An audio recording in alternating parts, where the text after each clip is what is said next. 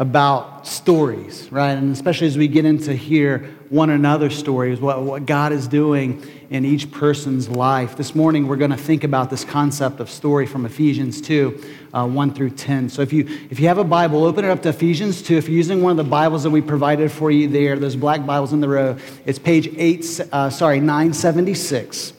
976 of those Bibles that we've provided for you. And if, if, if I were just to take an educated guess, I'm not a very smart guy, but if I were to take an educated guess, my, my, my guess would be that as Jesse was sharing his story, there's some pieces of it that you can identify with and say, yeah, you know what? That, that's kind of how my story played out or is playing out uh, t- today. And so I just want to ask you, where are you in, in the story? Because our, lives are like a story. Everyone has a story. From, from the opening sentences when we uh, have this wonderful arrival in the labor and delivery unit, right? I mean, I, I hope your arrival was wonderful. Mine was, my mom tells me, uh, even though there's a couple complications. Uh, um, God was gracious to me. And, uh, you know, from, from, that, from that opening arrival to the time where the final uh, sentences are written in our life when we are perhaps laid in a grave. God is writing a story. From, from the greatest moments of our lives to the most mundane moments of our lives, our lives are like a story. Even in these moments, the pen is on the paper. God is writing a story. There's no moment that is exempt from the story that is being written in our lives. So let me ask you how is, how is your story turning out? What does your story look like? Are you happy with your story? Uh, are you, are you pleased with, with where this is going? What, what will your story look like in the end? Are there some pieces of your story that, that you wish you could go back and hit the delete button on? Maybe modify. Maybe insert some different characters into certain pieces of, of, of, the story. Maybe there's some chapters that you would just like to totally do away with, and you know that's not possible. Though we don't want to admit it, all of us would have to say, look, we, we, are, we, are, we are not perfect at writing our own story. And so, what God invites us to do is, God invites us to take the story of our lives and He, he invites us to get wrapped up into His greater story.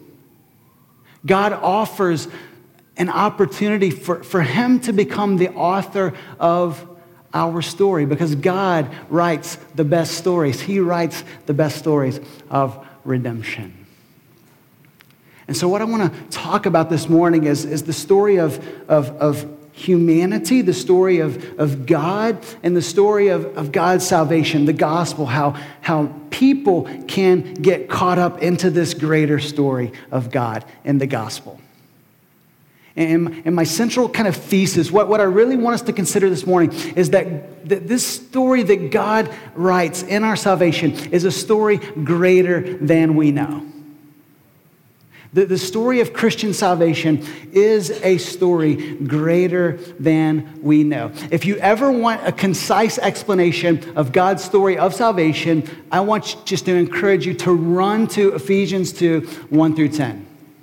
I can't tell you how many times I've sat down with someone who's maybe new to Christianity or, or they're really kind of exploring what it means to, to follow Jesus and to, to, to become uh, something, something different, something new. We all, we all have that longing for something better and something uh, renewed in our lives. And so, so many times I just come to these 10 verses and I've walked through them with, uh, with, with many, many people.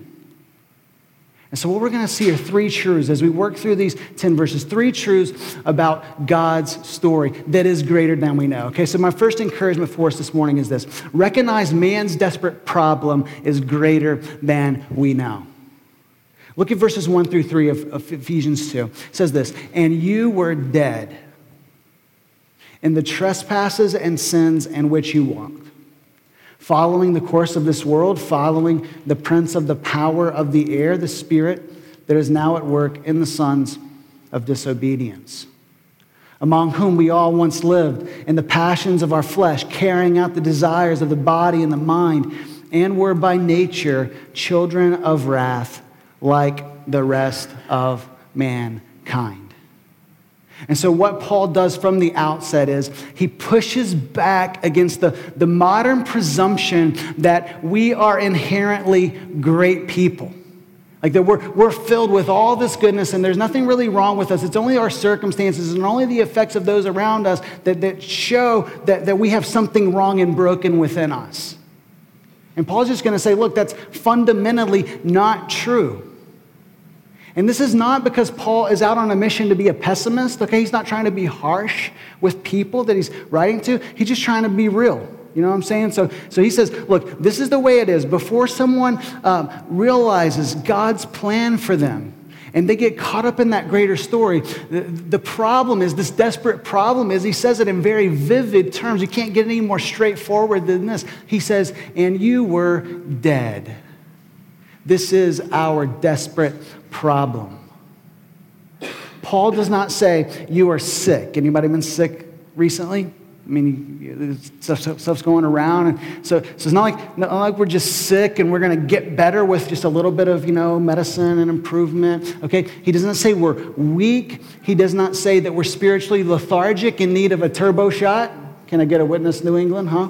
Um, it's, not like that, all right? Dunkin' Donuts, man, you guys must be Starbucks fans. I didn't think that's the way it was. And here, nah, we go to Dunkin' Donuts, right? Um, I, I, go to both. Anyway, uh, so, so, so, so, we're not spiritually lethargic, just in need of, of a boost. We don't need just a little tweaking and everything will be okay. Paul says we are dead and we are dead in our sins and trespasses. What, what does this mean? We hear these, these terms thrown out a lot, and sometimes we don't even like them. We don't even want to say the word sin as if that, that could even be true. But Paul says we're dead in our sins and trespasses. It means that we've radically fallen short of God's standard and stepped over the line of his intentions for our lives. Tragically, we, we all have uh, rejected God's love and we have gone our own way in life. And so Cornelius Plantinga uh, talks about sin being a distortion or a corruption of God's original design for our lives in this world. The biblical concept of God's original design is this term shalom. You hear us talking about it at Redemption Hill. Uh, shalom refers to God's design in the beginning that was full of, of flourishing and goodness and the, the way that life ought to be, the way that we want life to be in our best moments. And so, this is what he says about sin. Listen to this. He says, In sum, shalom is God's design for creation and redemption.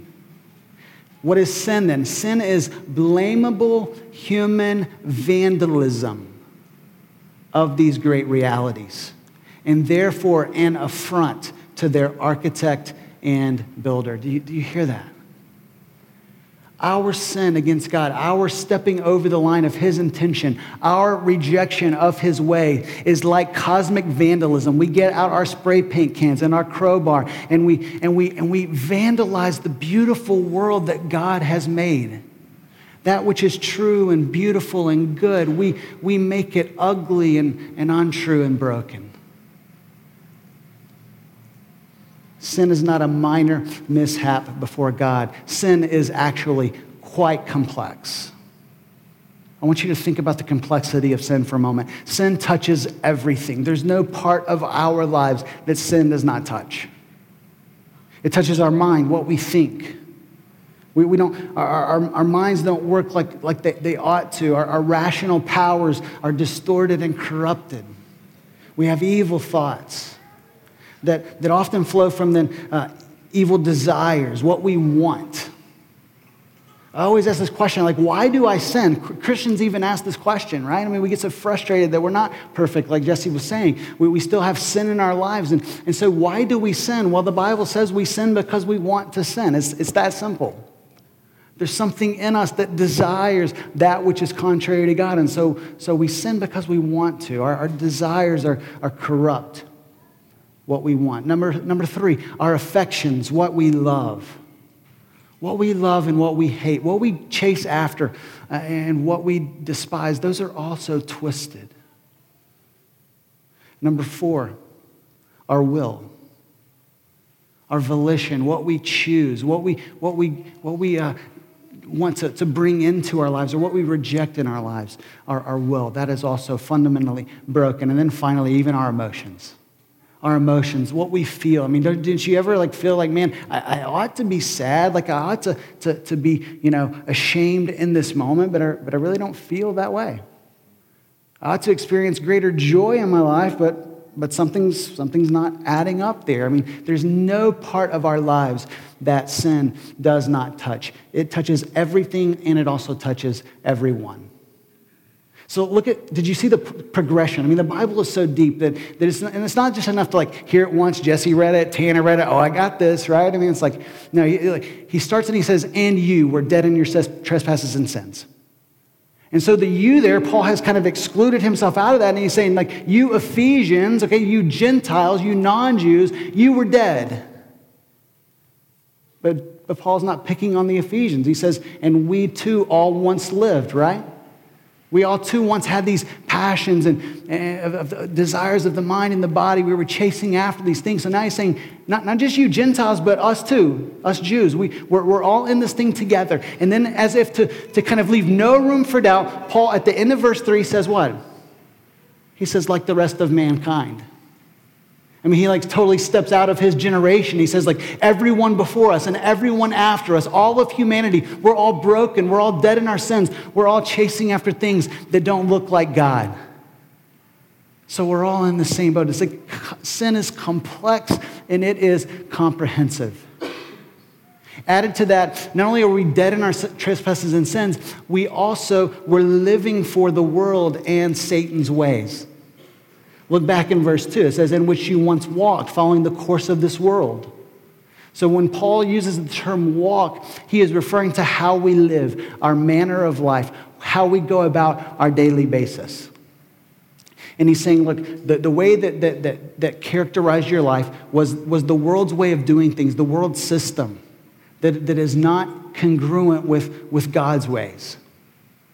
But then, even further than that, what is worse, we were also following the prince of the power of the air.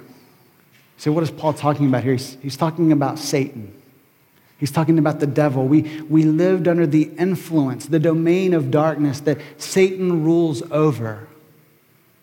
So that's hard for us to think about, right? But we're actually, uh, apart from God's grace, we are, we are operating in the sphere that Satan is ruling over, that is, that is contrary to God and his ways, that is averse to God and his ways.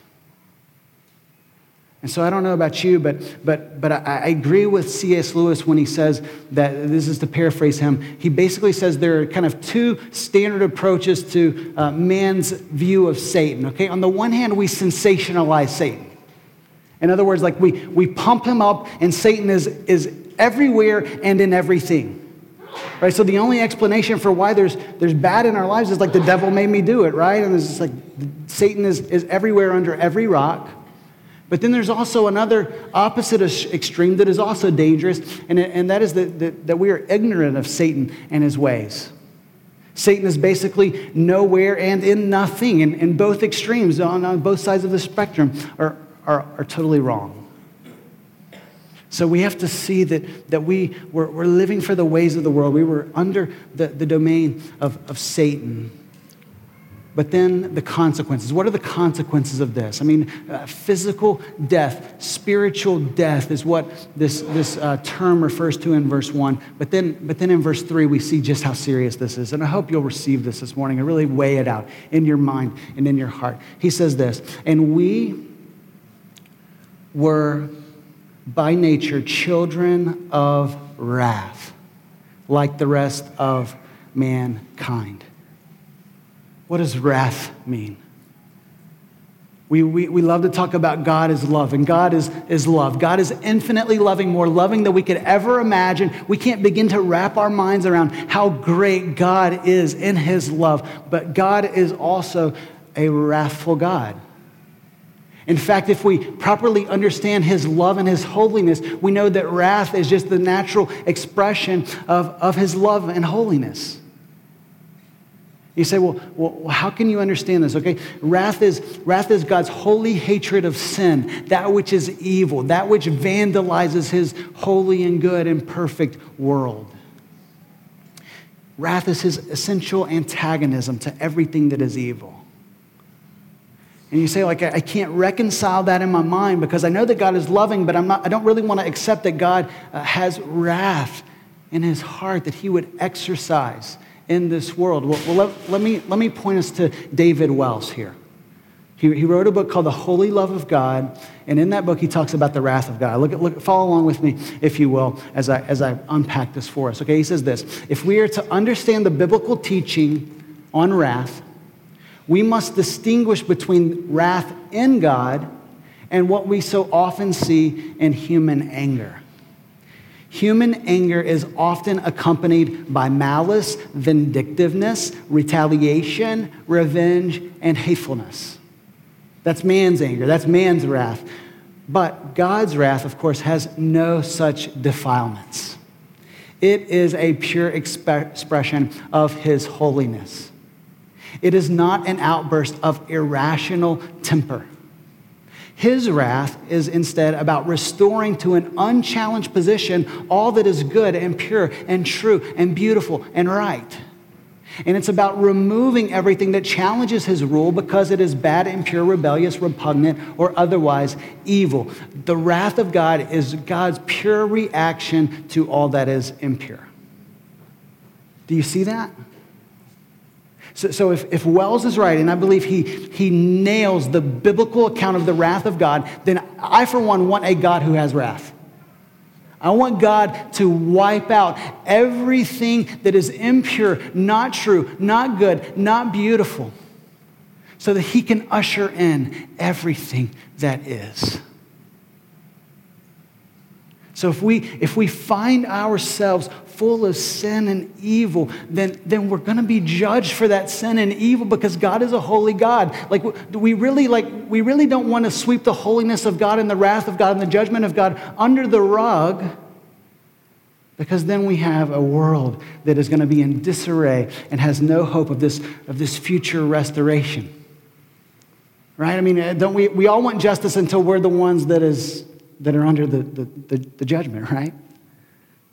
And that points to our sinfulness even all the more. So, so, as we think about the wrath of God, as we think about the serious nature of the consequences of our sin, I just want to ask everyone this morning uh, as you think about eternity, where will your story end up? I mean, we believe that heaven is real and this new heavens and new earth that God is going to bring in Christ, where He unites all things in Him. This perfect place that He created in the beginning, the shalom, it will be restored and recreated. That's real. But hell is just as real. And what makes hell hell is that it is, it is separation from God forever. That's what makes heaven heaven is that we are in the presence of God, in relationship with Him, for which we were originally created in the beginning. And what makes hell hell is the very opposite of that. So if there's something in you, like Jesse was talking about that says, you know what, I, th- I think that's true, that makes sense, that, that's, that's right. And I want to encourage you to, to, to come on the side of Christ. Forsake your old ways, forsake your sin, forsake your, your trespasses and, and evil deeds, and turn to Christ so that you might not face the judgment and wrath of God. I mean, don't, don't you think that, that fundamentally we as people, we, we really want sin and evil to be eradicated in this world. Don't, don't you think that's true? I mean, we can, we can still say that evil is real. I mean, just take, just take the, the week's, uh, last week's uh, news, uh, for example. Uh, who saw the story that came out last, last uh, Thursday that in Newtown, Connecticut, the city council uh, unanimous, unanimously voted to demolish the house of Adam Lanza? Did anyone see that? Now, now why is that? Is because everyone who lived in that neighborhood and those who lived in that community said that that, that house was just a constant reminder of the evil that resided there. And so if I'm in Newtown, man, I'm, I'm totally for that. Let's, let's demolish that. Let's remove that because maybe that will kind of help us as we, as we heal and process out of such a horrific tragedy. But if we're being honest, there are pieces of our heart that we know, there, there are thoughts we have had, there are deeds we have done that we wish we could remove and demolish, and yet we know that they are there. And the only way they can be demolished and removed forever is through the blood of Christ. It's through what Christ has done for us. And that's where Paul goes. I mean, verses one through three are like the, the dark night sky. I mean, we have to, if, if we're going to see the brilliance of salvation, how bright and true and wonderful it is, then we need to see how dark our background is apart from God's grace. And so verses one through three are, are, difficult news. They're hard to absorb. They're hard for us to wrestle with. But, but they set the stage for us to see the brilliance and the radiance of God's salvation in Christ, which is where Paul goes in verses four through six. So, so we see man's desperate problem in verses one through three, but, but now we see God's radical provision in verses four through 6. Let's read these verses together. I love these first two words, but God. But God, being rich in mercy because of the great love with which He loved us, even when we were dead in our trespasses, made us alive together with Christ. By grace you have been saved, and raised us up with Him and seated us with Him in the heavenly places in Christ Jesus I mean, these, these first two words in, in verse 4 are some of the most beautiful words in the Bible, but God. While you were dead in your sins, but God. While you lived for yourself and the ways of this world, but God. While you were greedy and wanted your own ways and chased after self glory and were filled with all of these, these evil thoughts and deeds and, and motives but God.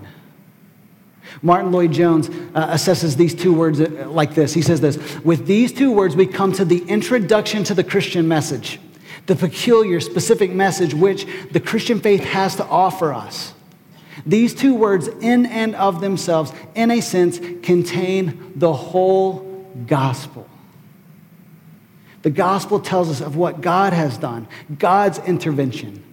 It is something that comes entirely from outside us and displays to us that wondrous and amazing and astonishing work of God. But God. What is the wondrous and amazing and astonishing work of God? It is what He has done for us in Christ. And Paul lays it out with three descriptors in verses four through six. He says, We are made alive with Christ, we have been raised up with Christ, and we are seated with Christ in the heavenly places. So, so look at the contrast that Paul is building here. He says, You were dead, spiritually dead to God. You had no relationship with God. You were estranged from God. You were alienated from God. But through Christ, you have now been made alive to God. You have spiritual life now through Christ. I mean, is there anything better than the gift of life? Is there anything more we fear in life than, than death? Probably not for most people. And so, this gift of life God gives through Christ. Listen to John chapter 1, verses 11 through 13. It says this speaking of Jesus, it says, He came to His own, and His own people did not receive Him. We see this in the Gospels. Many of the, many, many of the Jews rejected Jesus. In fact, they were the ones that crucified Him on a Roman cross. They spearheaded the, the death of Christ. But, but then what does it say? But to all who did receive him, who believed in his name, he gave the right to become children of God, who were born not of blood, nor of the will of the flesh, nor of the will of man, but of God. God brings us the, the, the light of truth in the gospel. And when we believe and trust in who, who God is and, and what Christ has done for us, then, then we are totally remade from the inside out. This is the amazing news of the gospel that, that, that, God takes people who had no spiritual pulse and He puts in us a new heart that we might live a totally different life before Him. He has made us alive. He has raised us up with Christ. In other words, uh, just as Christ was raised from the dead, now we are also raised to live this totally new life before God and before others. And added to that, it says that he has seated us with him in the heavenly place. I mean, this is mind blowing uh, truth that Paul wants us to grasp. Okay, so, so in other words, okay, as God sees us, if you are in Christ, he sees you right with Christ, where he is seated in the heavenly places. So, in other words, we, we now are reigning with Christ. We are, because we are united to Him, we, we now have the power over all of this, this evil and, these, and these, these, these, these powers of darkness in our world. We can triumph over the temptations that come our way. And we will one day reign with Him forever. God has made this true for us.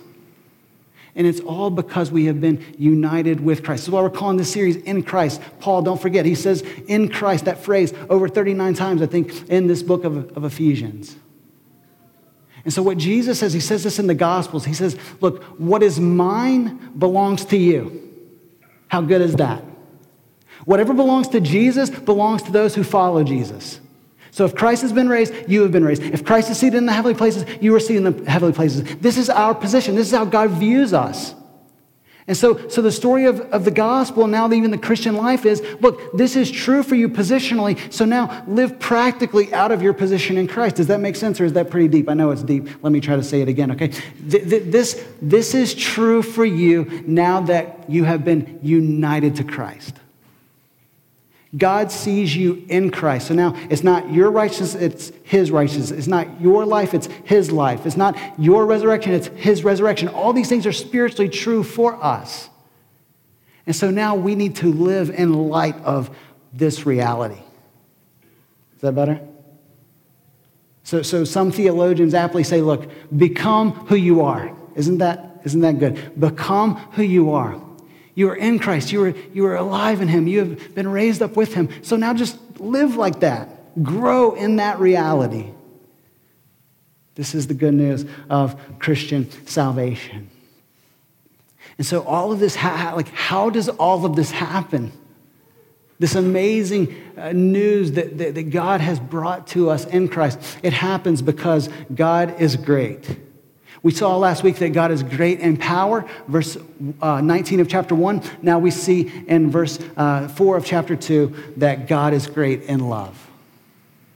Look at it again. It's the, we, we read it a hundred times and never get tired of reading this. But God being rich in mercy because of the great love with which he has loved us. It's like this is, this is a done deal. Like God has extended his love to us. We don't have to wonder if God is going to do it. Okay, like I don't know about you. Like I didn't do this as a little kid or teenager. Maybe some of you girls did. I hope the guys didn't. But you know, you ever seen like the daisy? You pick the petals off, right? He loves me. He loves me not. Right. Girls, raise your hand if you ever did that, like as a kid, a child. Okay, thank you. Uh, men, raise your hand. like, no, don't raise your hand. All right. Um, we do this. I didn't do it, man. I didn't do it. All right. I don't think I did. I hope not. I hope I didn't. All right. So, so, so, so sometimes we, we like, we play this game with God. He loves me. He loves me not. He loves me. He loves me not. Because we have experienced human love in the way that we long to, we wonder if God might not love us in the same way that other people have felt to love us. And yet, it says right here God because of the great love with which he loved us. I mean, this is, this is a done deal. He has poured out his love for us in Christ. We never have to wonder if, if God has loved us. It's not a guessing game any longer.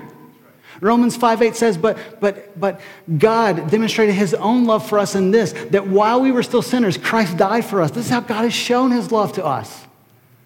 And so, behind Ephesians 2, we have to understand the cross of Christ is looming large in the background. Paul already talked about it in chapter 1, in verse 7, where he says, In him we have redemption, what? Through his blood, the forgiveness of sins. It's the blood of Christ that makes this life and resurrection and this new seat with Christ in the heavenly places.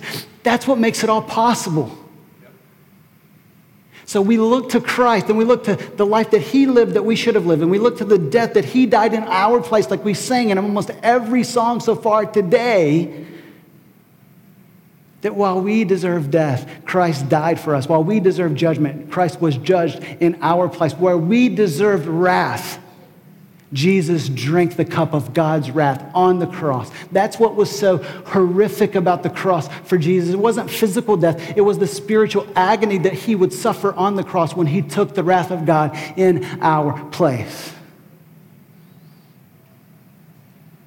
I mean, like, does that ever give you chills? I hope it does.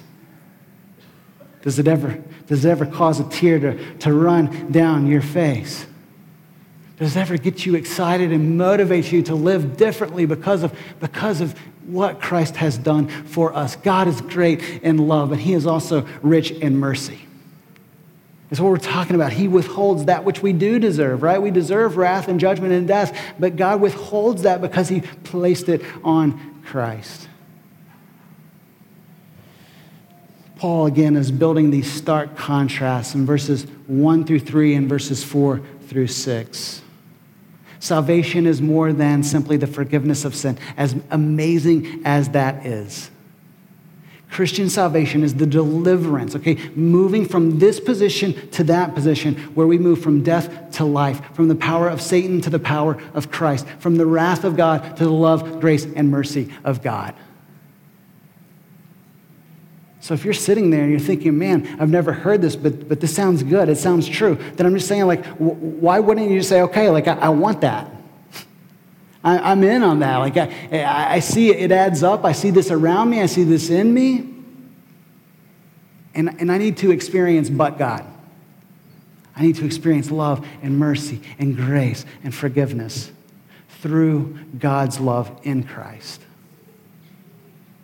God's provision in Christ is greater than we know. And then finally, what I want us to see is this recognize God's ultimate purpose in our salvation is greater than we know. Look at verse 7. So that, why has God done all of this? So that in the coming ages he might show the immeasurable riches of his grace and kindness toward us in Christ Jesus. Okay, so if you kind of get excited before, okay, we might just kind of ratchet up just a little bit because this is amazing. All right? What is the purpose of our salvation? The ultimate purpose.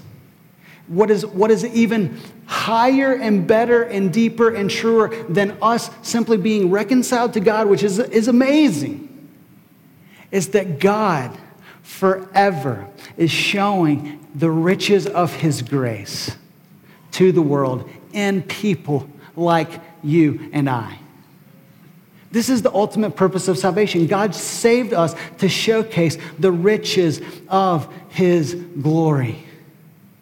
So, so if you are in Christ, then you are going to shine brilliantly for all eternity so that people can see how great and gracious God is. That's the purpose. That's the ultimate purpose. So that in the coming ages, this is what God is going to do.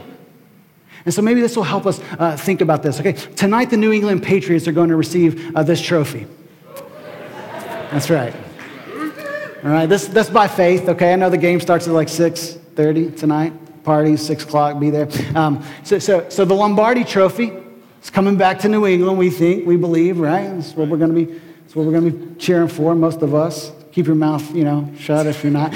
Uh, so, so, so, so let's let's think about Let's think about this trophy in light of God's trophies of grace. Okay, let's kind of do a little comparison and contrast, all right? So, so this trophy is going to be uh, presented, uh, presumably, before an audience of roughly 160 million people worldwide, all right?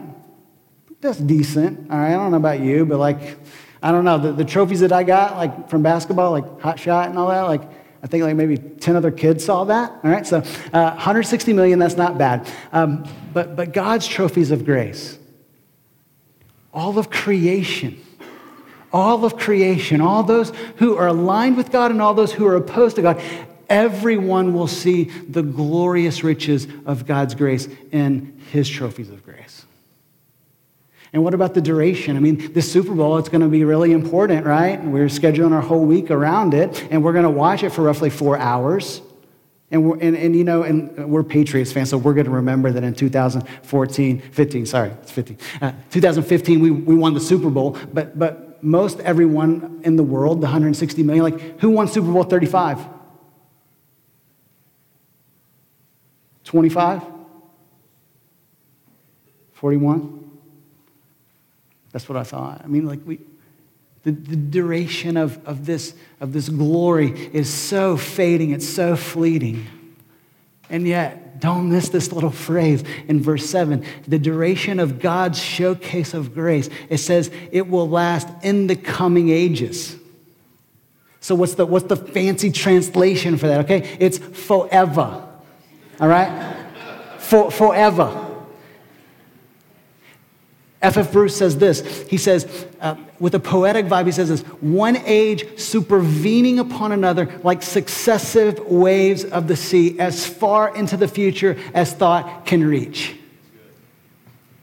That's how long God's showcase of grace goes on and on and on and on, like successive waves, one after the other, as far as our minds can reach, and even beyond that. That's how long God will showcase how great his riches are in those whom he saves. I hope you are a trophy of God's grace, because what do trophies do?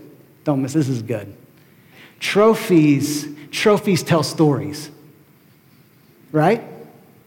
I mean, when Brady and, and Belichick and all these Patriots lift up the Lombardi trophy tonight, it's going to tell a story of their hard work, right? Their blood, sweat, and tears, how they came together as a team. It's going to tell the story that, that, of, of man. But the trophies of God's grace are, are a different story. They, they tell the story of, of God's work his work in Christ, what he has accomplished that we have now been united to by faith. And so don't miss the ultimate purpose of our salvation is to show how great and brilliant and radiant God's grace is in Christ.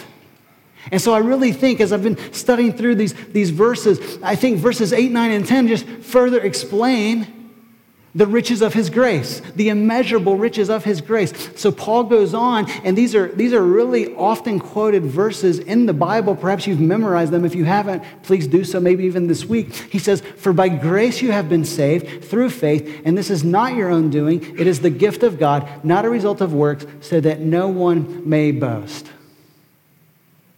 Can we read that together? Let's, let's read that together. Verse, verse 8 For by grace you have been saved through faith.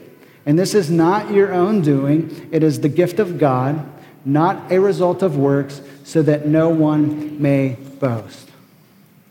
So, so Paul makes it abundantly clear okay, there is no self achieved salvation in this life. God's grace comes to us, and, and it is all of Him. And then he completes the argument in verse 10, and he says that, that we are then God's workmanship, created in Christ Jesus for good works, which God prepared beforehand that we should walk in them. So, so many people I meet in Medford, I, I say, you know what? God offers you this gift which a gift can't be earned or it becomes a wage, right? So that's what Paul says in Romans. He says this is, this is totally a gift. It's free grace that God offers us in Christ, which, which is difficult to understand. And so we think, well, well how can that be? Because if, if God offers us a free gift, then we're going to live however we want to live in this life. And Paul says, no, no, no, no, no. When God makes you new on the inside, he so changes you and gives you new desires, new thoughts, a new will, new emotions that now you're going to live differently. You've been created in Christ, which, I mean, did anyone create yourself? Anybody? No. Okay, so does anybody create themselves spiritually? No. All right. So, so we're created in Christ. Now we're his workmanship, created for good works.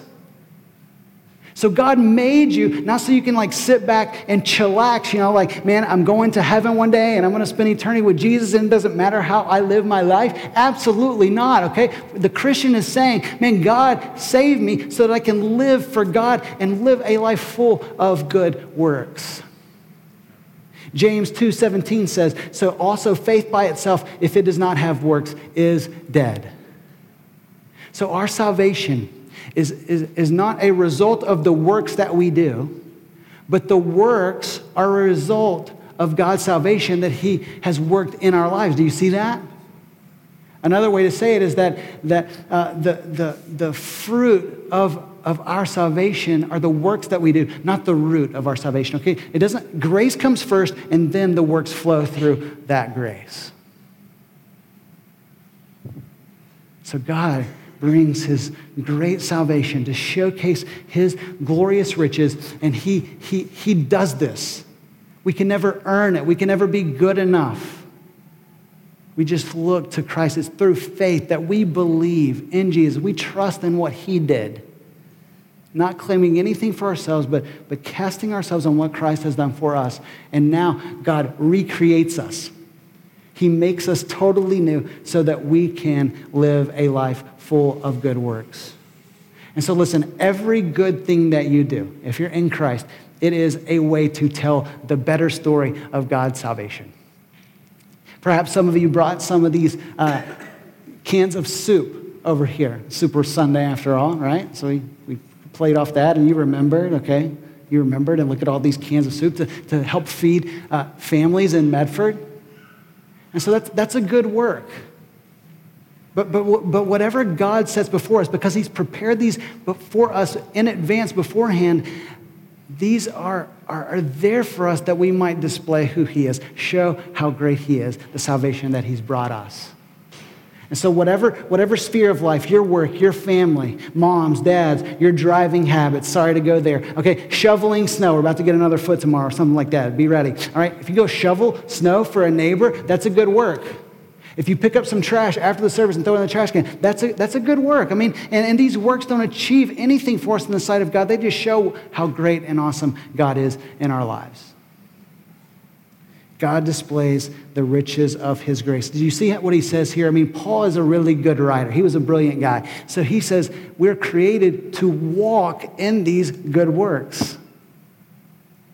Paul said in, in, in the first few verses, we were walking in the ways like another contrast, right?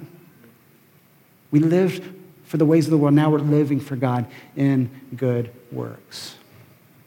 so one person has said this about Ephesians 2.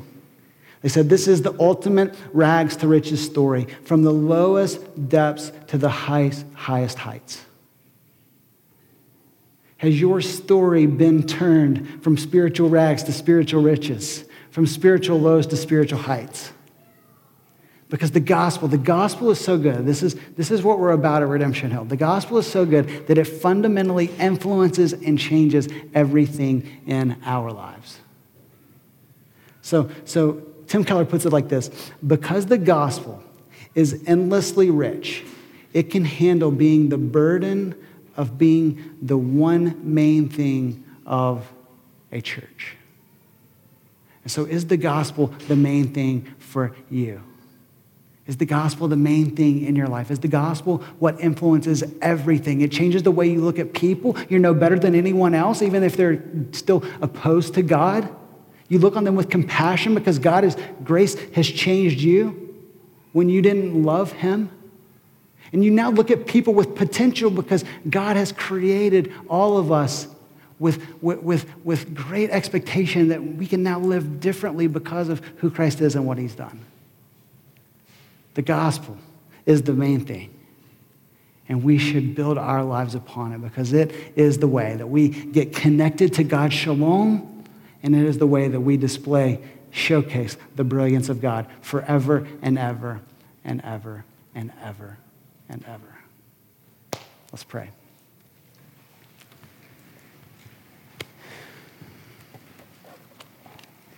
God, would you make these, these truths true in our hearts?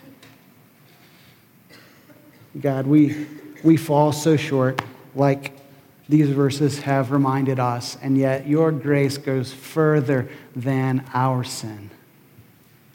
Your love goes deeper than anything that we could ever do against you. And so, Lord, we just uh, want to say thank you for that. We're humbled by that. And I pray, Lord, that this week and every week, that you would so change us from the inside out, that we would live a life of good works because of the cross of Christ. Change us even now, we pray. In Jesus' name, amen.